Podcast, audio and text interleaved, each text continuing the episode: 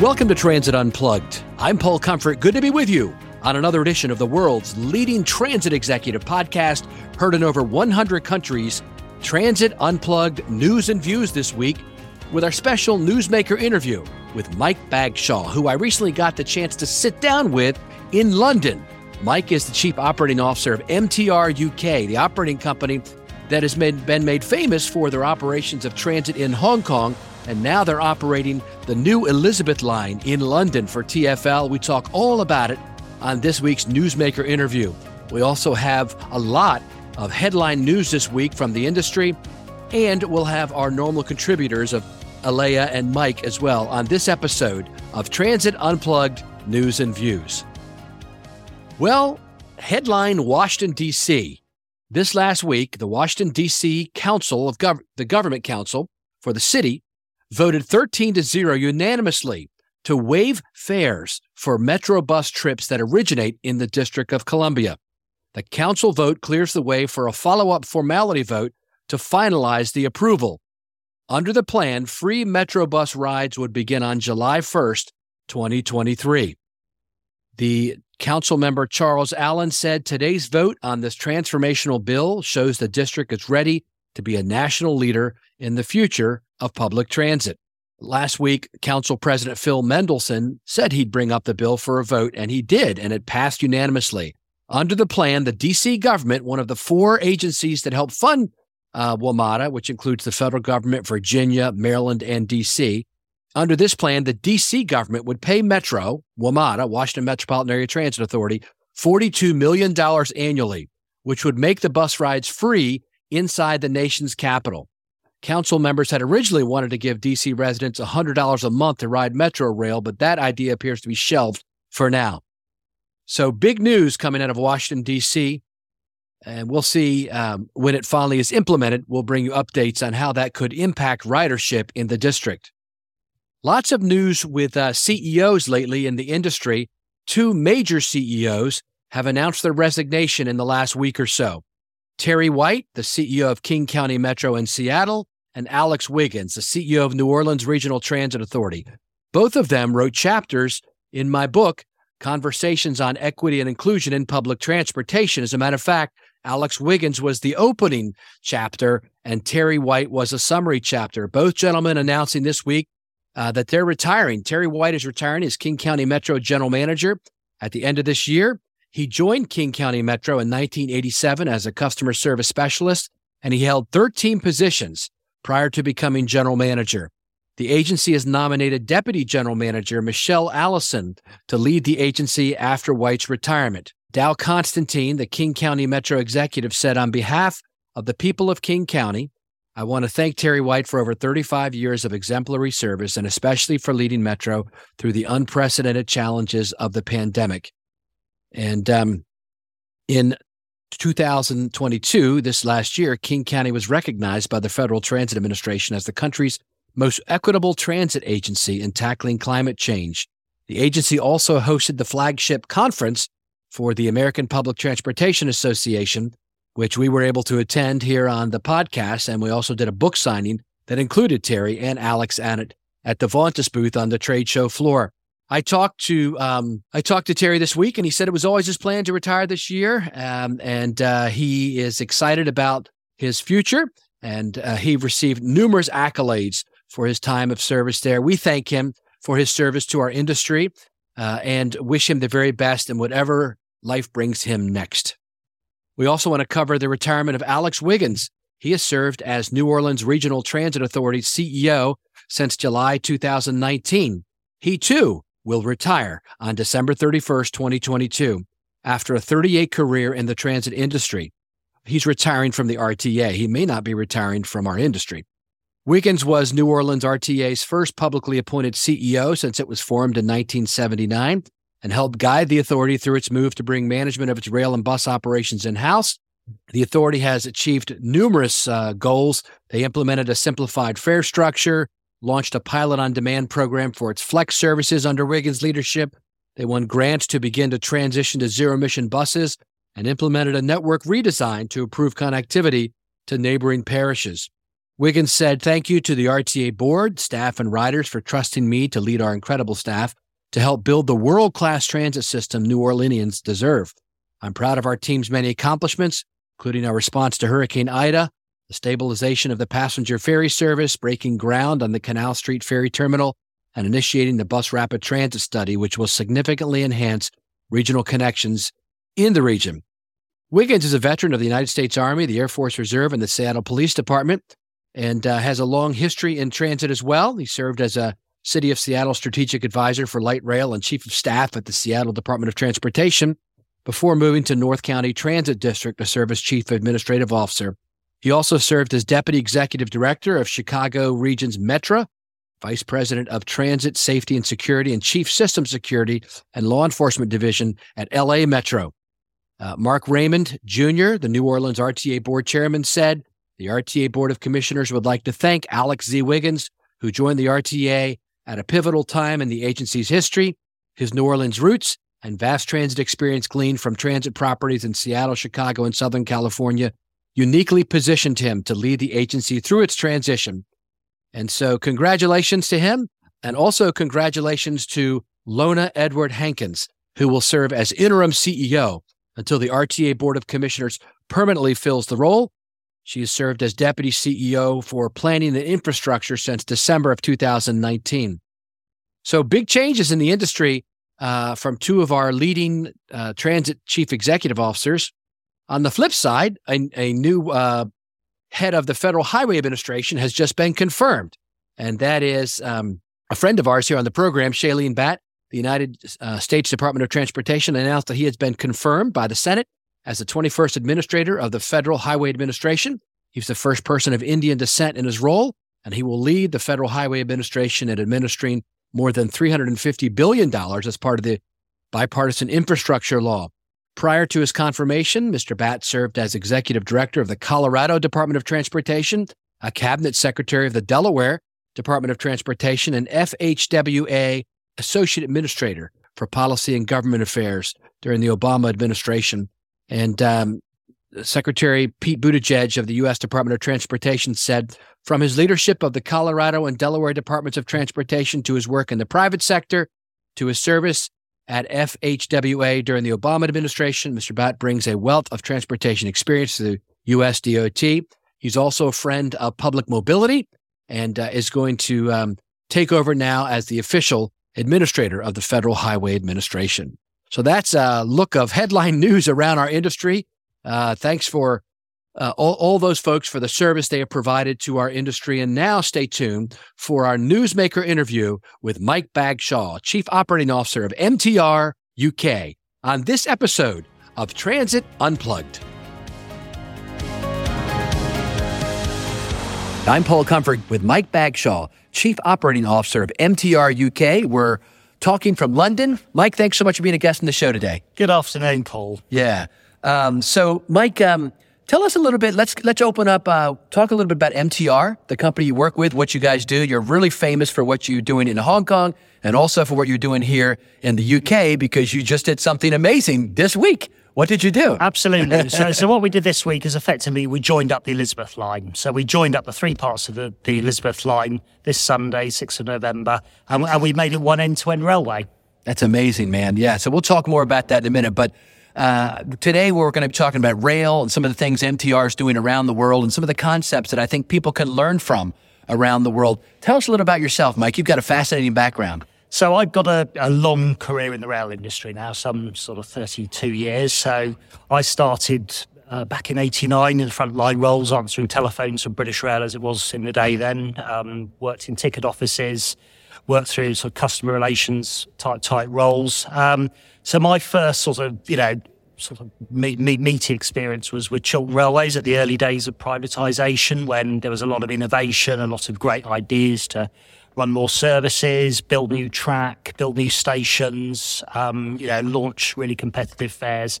So I, I spent, um, you know, the early part of my management career in um, Chiltern Railways. Um, spent a little bit of time with the Strategic Rail Authority. I, I then moved to Wales and I was um, commercial director for Arriva Trains Wales for a while. So that was a really exciting opportunity working with the Welsh government and, and really developing the railway system there.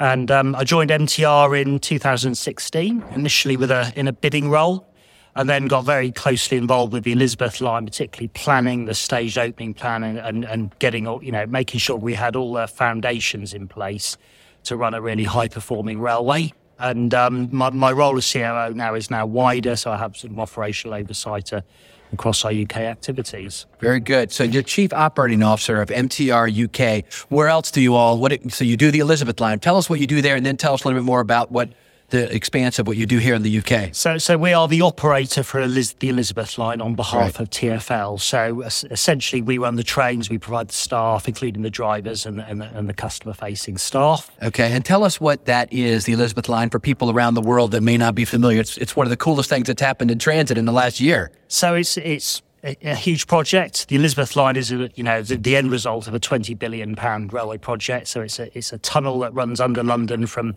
Paddington through to Abbey Wood, and it connects the the into the National Rail network, linking trains through from Reading, from Heathrow Airport, through underneath central London, through to Abbey Wood.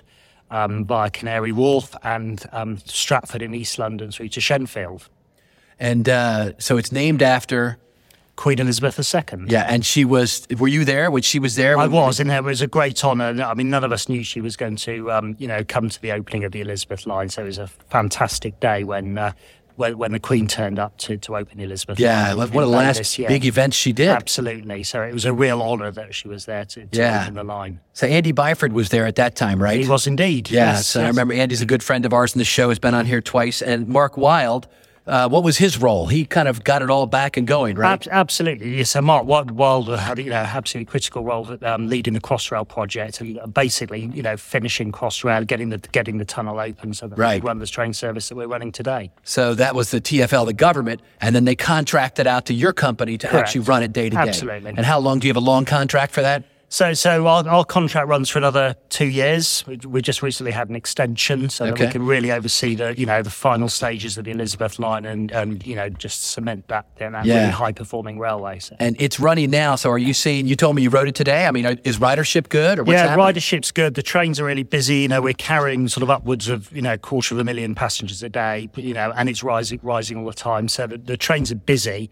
and of course because we've linked it up this this week. Now, people that were you know are now coming in from Heathrow, for example, no longer need to change at Paddington if they're coming into central London. They can travel straight through to Bond Street, Tottenham Court Road, Farringdon, Liverpool Street in the city, all the way through to Canary Wharf. So um, and likewise in the east, you know, passengers coming in from stations such as Romford, Ilford no longer need to change it at Liverpool Street. They can travel straight through. Oh, that's wonderful. Straight through train to Paddington. So it's the connectivity that the Elizabeth yeah. line has uh, delivered is, you know, is really, really fantastic. And it comes just in time, really, right? So we're coming out of the pandemic when ridership has been down we give people a convenient option, fast, clean, beautiful. I saw the stations. I was watching yeah. them. Mark Wild was posting, you know, on, on LinkedIn as each station opened up. I mean, yeah, beautiful. I mean, the stations are absolutely fantastic. You know, I think I think people are amazed by the you know how great the stations are. Yeah. You know, you can see people like filming them as they come down the escalators, you know.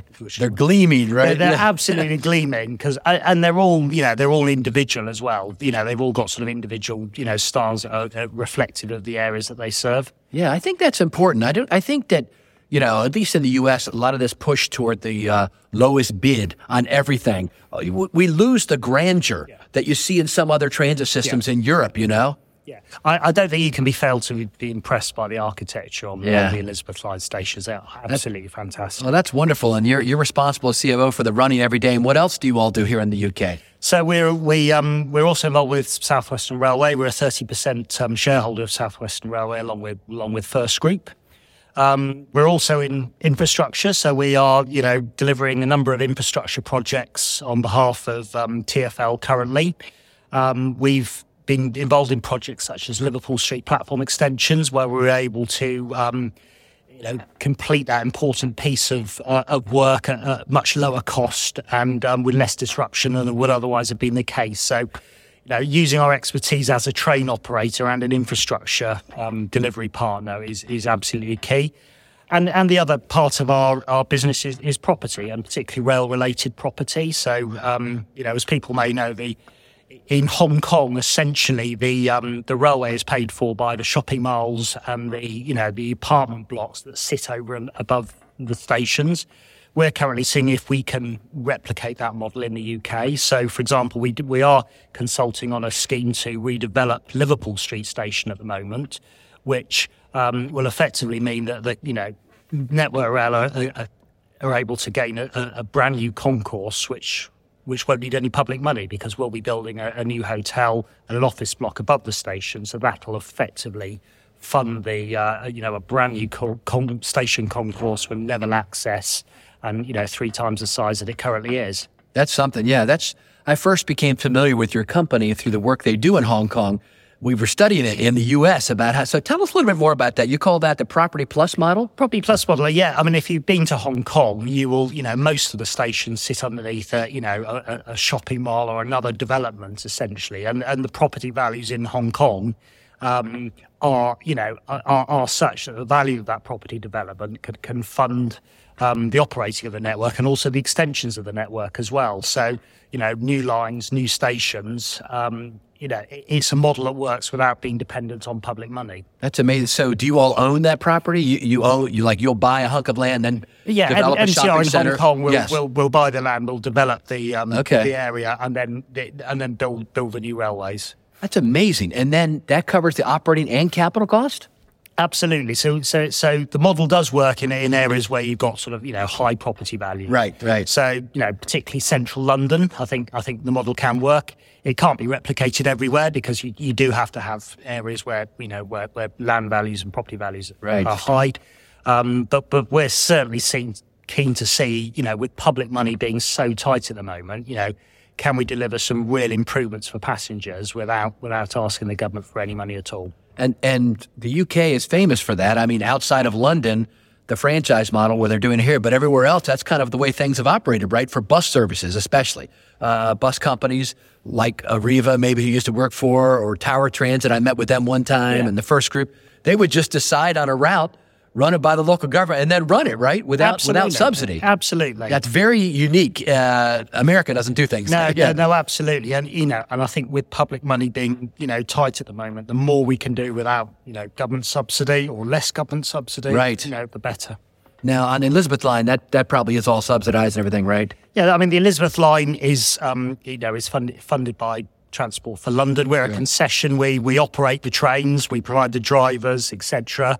Um, but but the revenue and the and the cost is is is borne by TFL. Yeah.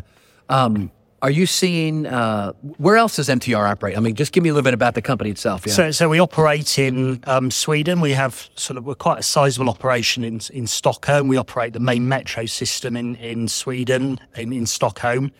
Two commuter operations and an open access operation between um, Stockholm and Gothenburg. So a major operator in Stockholm.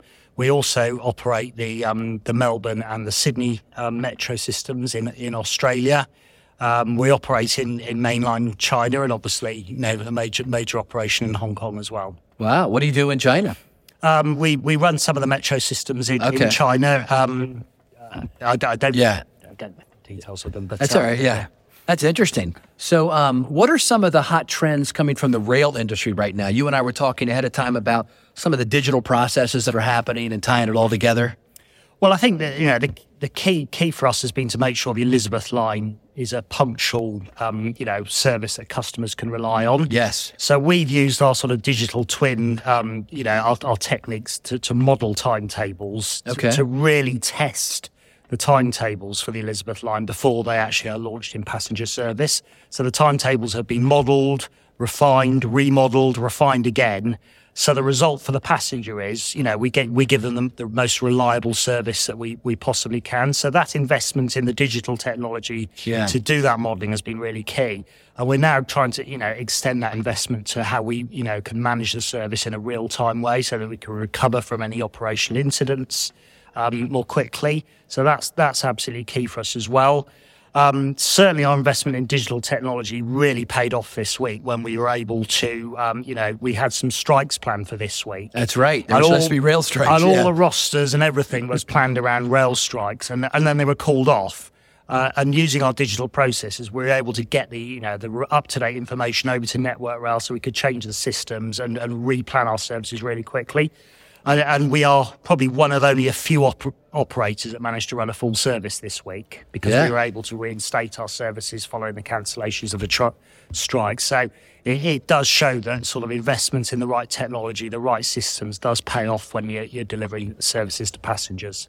Now, does the Elizabeth line operate on headway management or time point management? Um, so both. Okay. So it is effectively a timetable service on the east and the west and it's a headway service in the core operating section. So, you know, we'll be running, let's say, two and a half minute intervals okay. in the core operating section. And then out on the west, it'll be, you know, four trains an hour to Heathrow, two trains an hour to Reading. So a mixture of both, which is a really unique characteristic for this, this railway. Were you responsible for procuring the vehicles as well? Uh, TFL um, procured the procured them, yeah. And what, what type of vehicles are they? Do you know? So we have the, they're, they're Alstom Class Three Four Fives. Okay, very good. And it's they're I'm sure they're uh, are they electric? They're, they're, they're, electric and they transition between three different signaling systems. So they're quite a complicated train to work, wow. with, all, work with all the different um, software that, that's um, the Elizabeth line. Because you know we have different signaling systems on the east side of the, the route and the west. And when we go into the um, into the central operating section, it's um, automatic train operation. That's amazing.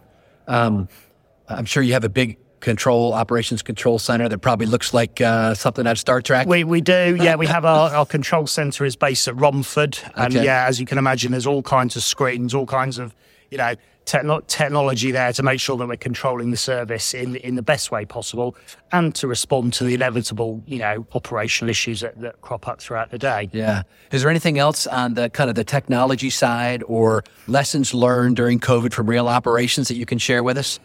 I think you know. COVID was obviously a challenging time. So, um, you know, one of the big challenges we had, we were still, you know, testing and preparing for the Elizabeth line. So things like all the driver training when we had to try and carry on with driver training when, when we, but we needed to have, for example, two people in a cab. Oh yeah, and that was really challenging. But we managed to find a way around it by getting people to work in operational bubbles, etc., and and try and keep the the project going. I think you know, in some cases, the lower passenger numbers during the COVID sort of helped us sort of bring forward some elements of, of, the project that we wouldn't have been able to do if we'd had our full passenger volumes at those times. Yeah. Um, but but you know overall it was a, a bigger challenge you know that the whole industry faced and you know how do we you know run a service and deliver a project when you know we have to adhere to social distancing and, and quite a significant number of our staff were off sick at any one time. Yeah. But coming out of it now, what do you see for the future for rail public transport in general? So I think I, I see a positive future. We're seeing a very different tr- trend in passenger, you know, numbers. Mm. Um, so commuting has come back, but not quite to its full extent. And there's certainly a concentration of travels in the, towards the middle of the week, Tuesday, Wednesday, and yes. Yeah, quieter travelling days on um, uh, Monday and Friday, but but really positively, we're we're seeing weekends are now busier than they were pre-COVID. So, you know, people are making more leisure journeys and using the you know the railway to go out at the weekend to socialise and to and to go to events, which is really positive. So, it is positive, yeah. So I think you know the rail industry, I think is is now you know seeing those trends and is starting to you know adapt and and um, you know cater for the, the new sort of post-COVID um, travel demand. Yeah, it, we're, we're heading into an era where I think, yeah, obviously we don't have any experience in this in the past, but it's important uh, I've heard a lot of CEOs tell me, you know, let's not sell what they're not buying. Mm-hmm. So if we're not riding as much on Mondays and Fridays, maybe the uh, the headways get a little longer and use that money to do some more work on nights and weekends. Yeah, it, it's an interesting point, and I know you know some parts of the network. You know, people people are saying, well, is it the right time to do you know engineering work, for example, at weekends, and should we be doing it on Mondays? I think it's quite a, a, difficult one. I mean, we still do actually carry a lot of people on, on Mondays as yeah. well. Yeah, I'm saying commuter volumes are right. are lower, but people still do need to go to work. So we have to we have to think about those things carefully. There's never a good time to to close the railway to do routine maintenance. Right. Yeah.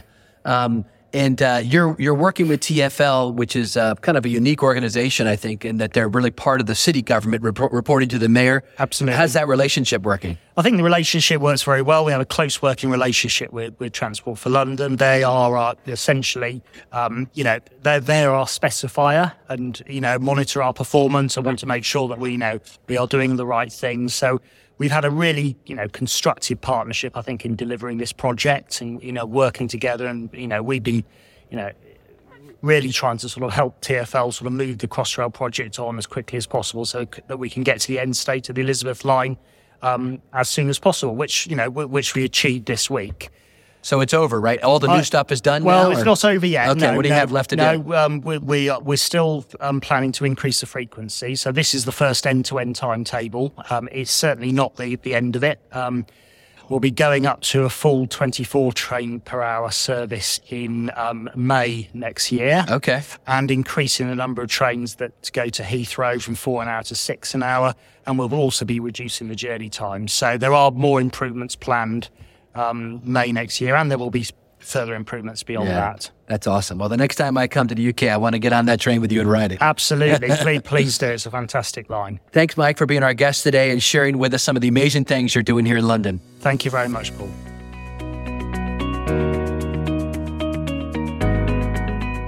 It's time for Think Transit. Registration is now open for Think Transit, which runs from April the 2nd through the 5th, 2023 in Nashville, Tennessee at the beautiful Omni Hotel. The Think Transit Conference is where public transit agencies from across North America get together to learn from each other, listen to amazing speakers, and get the latest on public transit technology. We hope to see you there. Register now for early bird pricing at www.trapezegroup.com slash thinktransit.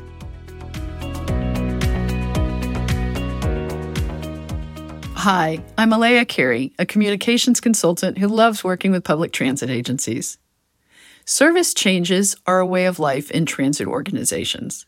But what communication strategies and tactics do you need to be thinking of when you're making service changes beyond the norm? For example, when you're launching entirely new service. I keep three things in mind when helping transit agencies communicate new service.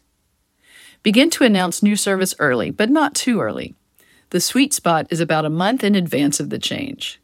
This will allow most people planning time if they need to change their schedules, and it also permits for your marketing to be seen on multiple occasions so it can really sink in.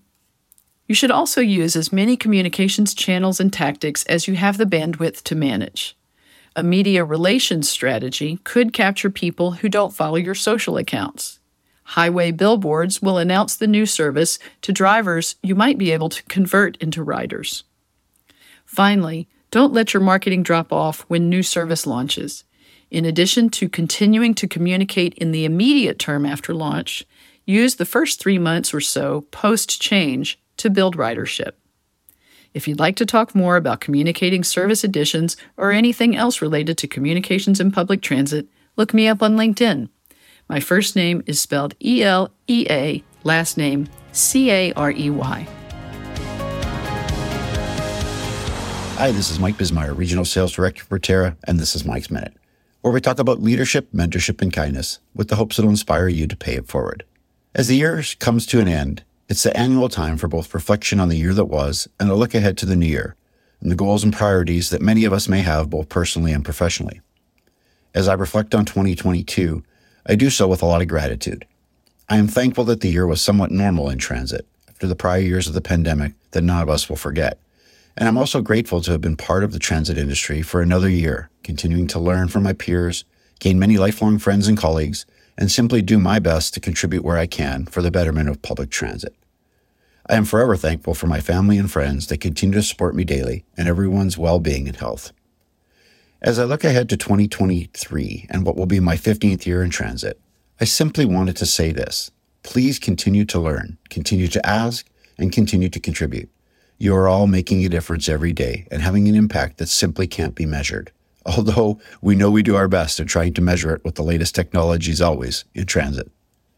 Lastly, take some time off, decompress, hug your close ones, and practice some kindness and gratitude.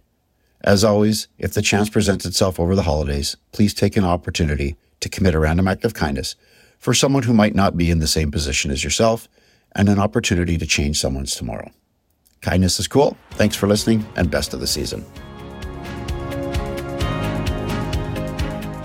Thank you for listening to this week's episode of Transit Unplugged News and Views with our special guest, Mike Bagshaw. Now, next week on Transit Unplugged In Depth, we have Dave McKenna, CEO of the Rocky Mountaineer. Don't forget to visit transitunplugged.com to sign up for the newsletter so you're always in the loop with whatever goes on in the show.